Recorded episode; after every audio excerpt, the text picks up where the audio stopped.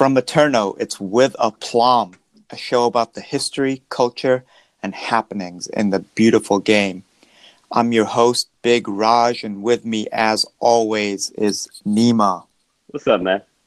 How are you? I'm doing great. Beautiful day in San Francisco. How you doing? Uh, it's it's an okay day in Brooklyn.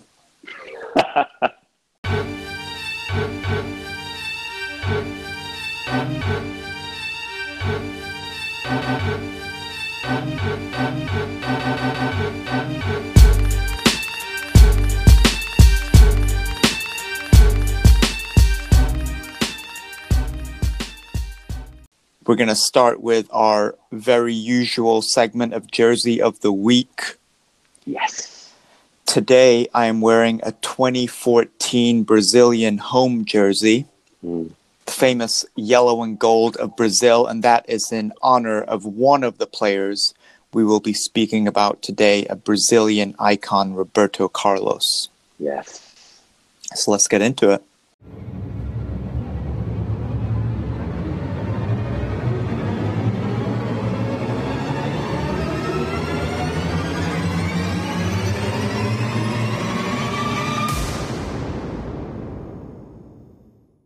In an earlier episode, we covered the number 10 and its significance in the game. In this episode, we decided to focus on another number, also legendary, and that is the number three, which of course Raj just alluded to, Roberto Carlos, who famously wore that jersey for many, many years. In sports, numbers have always signified some meaning. For example, in baseball, the batting order uh, had something to do with the numbers, or in American football, numbers sometimes indicate the position that you play. In soccer, very much from the early days, numbers correlated to what positions you played. And historically, that was the case for many, many years. It's not necessarily always true, as we sort of covered in the number 10 episode. Right. Basically, it's that jerseys in originally when you were playing football, playing soccer, there were no names on the back of jerseys, so you would just whoever was playing would get 1 through 11 and that's how the manager organized who was playing where. It was everything was based on number and position. So mm-hmm. we focused on number 10 and we told you that that was sort of the second striker, that was the guy in the hole, the maestro behind the number 9 striker. Today we're going to focus on number 3, which is the left back. Yes. For our older listeners, you would know my obsession with Paolo Maldini. He was the first player that inspired me to play the game. Famous number three for AC Milan and Italy for some 20 odd years. Yeah, an icon. The best number three left back example of all time, simply based on his longevity, his trophy collection, and basically him transforming the position in the sense that there weren't many famous left backs. And Maldini played center back as well, but he Mhm. started out as a left back, was a legendary left back. He he floated him. He was, I mean, that's what made him great. He could play wherever, but he did wear the three. He was on that Milan dynasty. And he was one of, I would say, top five best number threes. I won't say most famous, but I'd say best as far as number three and being a left back. Yeah.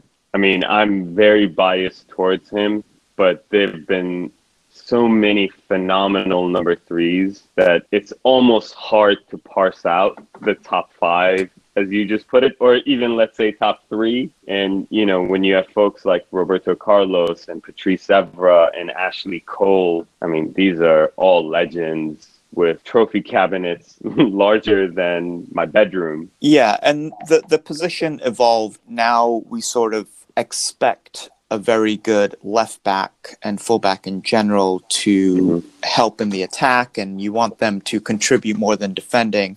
In the sort of original sturdy 4-4-2 formation days, the left back basically was just a left-sided defender and wasn't necessarily tasked with going forward. Whereas now, in more of the modern game, especially in the last 25 years, the left back has been asked to move forward and contribute on the wing and also cover if the winger is leading into the middle of the pitch, and vice versa if you're a left winger with these newer fullbacks racing up and down the flanks. Your job also was to cover back on defense if the fullback was out of position trying to cross in the ball into the other box. So, with that said, you know, you're looking at the three, in my mind, at least most adept, most qualified, and most trophy laden number threes Roberto Carlos, Paolo Maldini, and Ashley Cole. Many others, of course, many other icons. I think it really just depends on who you're watching, what country you're watching in. I'm sure yeah. people have their own favorite left backs, but those. I mean, I love Patrice Evra. Yeah, exactly. That's my whole point. It's like those aren't necessarily even my favorite. Like, I don't like Ashley Cole. He is an absolute clown. He has proven to be so in his everyday life. Um, oh. I could have an episode just on that. I mean, he cheated on his wife, who was like climbing right. a mountain for charity. But he's an incredible left back, and he is the best left back in Premier League history thus far. But yeah, as you say, I love Patrice Evra. He was a proper number three. He yeah. would bound up and down the wings for United, and mm-hmm. he was at Monaco. He did the same thing, and he created assists. He had crosses. Um, yeah. He was an iconic number three for United. He took over the mantle really from Denis Irwin, who that's right. Is, is, the left back I grew up watching and could do it all. Irwin was, you know, he had assists to his name. He was also adept free kick taker. He could take penalties. He could play on the right side. But he was one of the beginners, sort of one of the, not necessarily a trailblazer, but he was one of those who you saw early on, early 90s, getting on the wings and actually contributing to the attack, as well as being a very incredible defender as well on the left side. And it's that sort of duality that you're kind of looking for now in a proper number three. Yep. Complementing what Raj is saying, especially when Maldini as a left back started, it was uncommon for, you know, left backs or even right backs to venture forward of course, there have been some very famous Brazilian right backs, which we'll cover in another episode, uh, who'd been bombing up and down the flank. But from the left side of the field, really, you had you know Maldini and Roberto Carlos, Ashley Cole, Patrice Evra, a threat every time any of them went forward. And really, with Roberto Carlos, I'd argue he was much better going forward than he was defending. Whereas Maldini, Evra, Cole, they were terrific left backs. Uh, yeah, but I, I, mean, it also I think depends on context and the league you're in. Roberto Carlos yes, played yes, yes. mainly in La Liga, and he played for Brazil, where the focus really was on attack. Whereas Maldini was in Serie A, obviously, and in Italy, where they were obsessed with defending, and the style of play was very much mm-hmm. focused on defending. And Ashley Cole played in the very difficult Premier League with Arsenal and Chelsea, mm-hmm. where you have to do both, which is why I think Ashley Cole is such a great left back. He was able to defend and command a defense in one of the most difficult sports leagues in the world he also had the guile and the graft to go forward at a really great clip and was very effective doing both. But yeah, to your point, you know, Roberto Carlos, many people don't really equate defending or defensive qualities, even with yeah. many Brazilian fullbacks and defenders in general. But Roberto Carlos was a good defender. It's just that we know him more for going forward. He was essentially a second winger. Yeah, and really he was, was.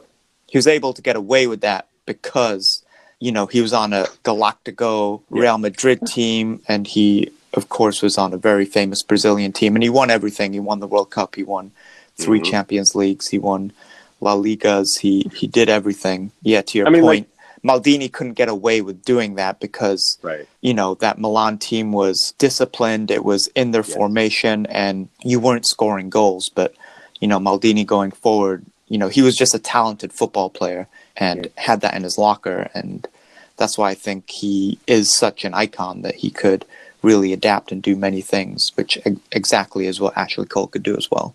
For those of you who actually watch La Liga, to make Raj's point more clear, tackling seems to be optional in La Liga, whereas in Serie A, especially in the 80s and early 90s, as Raj alluded to it, the defensive game was much, much bigger. I remember seeing rugby style tackles in Serie A back then. Of course, Yeah. the, league, the league has changed. But also, Maldini came up in the Serie A when Italy was the best league in the world and really got his, hmm you know, experience and chops against the best strikers in the world at that time. And, you know, that only just Mhm. adds to his legacy. And I, uh, that's why I hold Ashley Cole in such high esteem as well, because he was facing the best week in, week out. And I know, like, that middle section, you know, Premier League wasn't necessarily the best league in the world as it is now, but he was doing it for England as well, just as, you know, Maldini and Roberto Carlos were doing it on the international stage as well. But Roberto Carlos was in La Liga Yeah. when Real Madrid were at its height, pre Messi, Mhm. pre Barcelona. So, yeah, you got away with a little bit more of having a lapse in defensive judgment. And not say he wasn't, you know, defensively, he wasn't the best left back in the world, but overall, he was one of the best left backs of all time. I think if Roberto Carlos was around now, you know, La Liga is a little bit different now where their defending is still basically optional. There's so much technique and talent there that you look at the current Yes. Real Madrid left back in Marcelo, and he's a very, very good Ah. defender, and he's also a great Mhm. attacker. Unfortunately, he doesn't wear number three, so fuck him. Yeah. this is why we're not talking about Marcelo. exactly. And you know, there there've been other examples to even highlight the fact that we think of Roberto Carlos, Maldini, and Cole. You take a look at some of the other icons we mentioned, Evra and Irwin. You look at someone like Abidal for France. Um, Mm. He wore number three for his international team. He also, of course, played lots of center back and won everything, but he wasn't that offensive presence that the others brought. You know, he never scored a goal really at all. He scored a couple cup goals for uh, Lyon and Barcelona, but never scored a league goal, never scored in Europe, won all Yep. the titles. He was on great teams. He was on a Lyon team that won three straight titles. He was on a Barcelona. Barcelona team Yeah. that, you know, he won four titles in, I think, six seasons there. So, and, and, you know, another really great left back and one of the best left backs in the world for a period of time, especially when Germany won the World Cup in 2014 with, was uh, Mhm. Jonas Hector.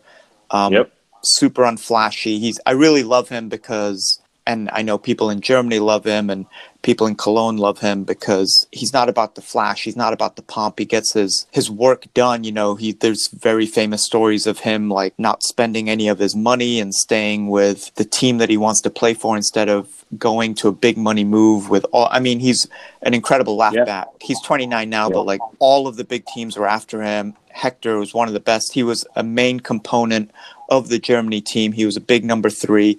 He was really the only one that wasn't ever getting substituted. He was in the team at all times.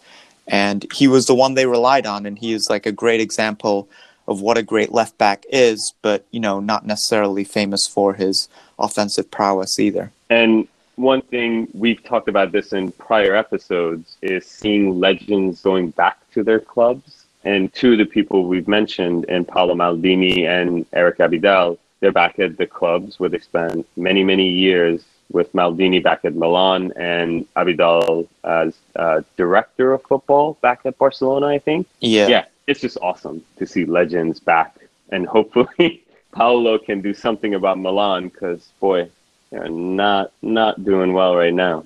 Yeah, no, they're struggling. But yeah, it's good to see the players, the legends, the icons coming back in non football playing roles. And that really only makes our point even clearer. Like these guys were trusted, they were relied upon, and they were great servants for their clubs. And, you know, they weren't really on the faces of posters and billboards worldwide because they were left backs, they were defenders. They didn't Yeah. really get a lot of the shine. They're famous people to footballers, but Mhm. they're not and football fans but they're not really famous people you know roberto carlos probably aside and that really again Yes. makes our point that he was because he scored incredible free kicks he you know bombed forward scored goals and um, you know he was he was a new kind of left back and you know you see some of those bopping about now you know you see people like marcos alonso at chelsea Mhm. you know he, he's Mhm. had a major dip in form this season but you know he he was one of the best left backs in the Premier League for a few years, and Yes. he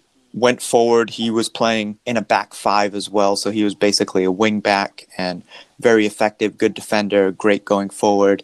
Um, you see that now with Danny Rose at Tottenham, Yes. number three playing left back, very great going forward, um, has skill, technique on the ball, a good defender as well, and you know, it's that balance that you want to strike in any uh, left back, fullback in general now. And you see Chilwell at Leicester, who is going yes. to be a superstar and a left back of the future for England, especially with um, Luke Shaw slightly struggling a little bit now with injuries, etc. And mm-hmm. uh, someone who doesn't play, not that he doesn't play, but isn't the star that he was and really could have been at his height was Leighton Baines, a proper number three um, yes. Takes penalties, takes free kicks, an incredible crosser of the ball, and a solid defender, and that's that's what you want. These are the people, and you look at people like Gareth Bale and Ryan Sessegnon. Bale of obviously now Madrid, but started at mm-hmm, Tottenham mm-hmm. as a left back, wore the number three. Um, Ryan Sessegnon started as a left back, wears number three, but now is both of them are more wingers and attackers, and but you can see why they had that number three. They were, in theory, that left back that we're talking about, that full back, and they can do it all. They're, you know, you have to be able to defend. You have to be strong, but now you have to be quick. You have to be fast, and you know, you're going forward and you're out of position basically half of the time you're playing. So you need to be able to get back and you need to spell the wingers and you need to spell the midfielders who are covering for you. And you know, the, yeah. these are the people, these are the players that you know it's very difficult to do and that's why you know we we wanted to highlight these number threes because there's not a lot of them out there now and especially not wearing number three. Yeah exactly. It's a demanding position and the half-life of a right or left back now has become shorter and shorter just because you need youngins who can just bomb up and down the, the sidelines. And every once in a while you get players like the Maldinis and the Roberto Carloses that can just do it for so long at such a high level. Although, as you pointed, Maldini, as he got older, he shifted more to playing center back. Which is definitely the because, trend now. Uh, basically, I think if yeah. you're a fullback and you're of elite quality, as you slow down, you essentially get pushed into the middle. I think that yeah. essentially is what will happen to someone like Kyle Walker at City, where you know mm-hmm. quality fullback getting older. They have better fullbacks, push him into the middle. Azpilicueta, Chelsea, um, mm-hmm. so talented. Eventually, I think you can't, you don't want to sacrifice his talent, but the pace is going to drop off. So you move these fullbacks into the middle.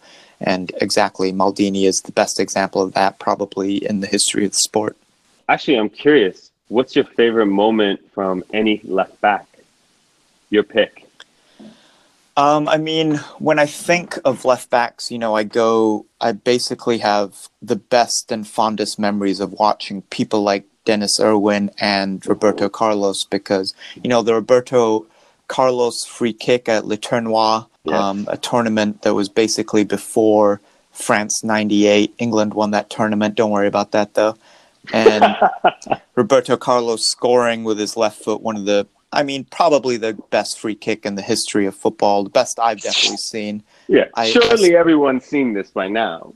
Yeah, he basically just curves it around the wall and somehow remote controls it into the net. Um, it was incredible, but it's stuff like those. Those are the favorite moments. You know, I have this picture in my head of Denis Irwin uh, collecting a cross. Well, it was actually the ball was in the midfield, and it passed to him, sort of top of the box left side and he just chips it over the goalkeeper. I mean, that's the type of skill that he had. And, yeah. you know, you just don't think of left backs as having the ability to have any sort of flair. And the guys we've mentioned have that. And it's, I think that's what makes them special. And that's why both of us, I think, like them. And I know you're left footed, so you're kind of biased. Yes, sir. I love my left back. Yeah. My, my, my favorite moment oddly enough, and of course you know this because I played uh, left back and left wing for so long, is actually sort of a collage of Maldini tackles. He was just magnificent. I almost don't see players being able to time slide tackles the way this mm-hmm. man did.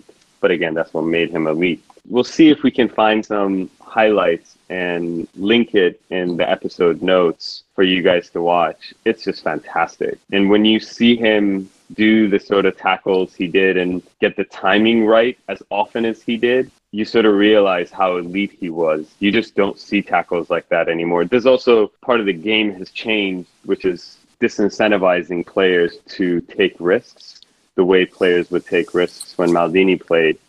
But the number of times that he made clean tackles, even when sliding across the pitch, was just incredible. Rare to see that. Yeah, he was he was special, and that's also why he was able to last so long. And really shocking that you know he was durable as well and lasted as long as he did. yeah, he really was once in a lifetime. Well, thank you as always for tuning in. That was our episode on left backs and the number three in our continued numbers series. We'll be back with many more numbers to explain the history and culture of that part of the game. We hope you enjoyed it. I know that we did. Both Nima and I love kind of going back and discussing the different positions. If you liked what you heard, please subscribe on whatever platform you prefer. And if you listen on iTunes, we'd be super grateful if you would rate and review us as well. So thank you again, and we'll see you next time. Peace. One love.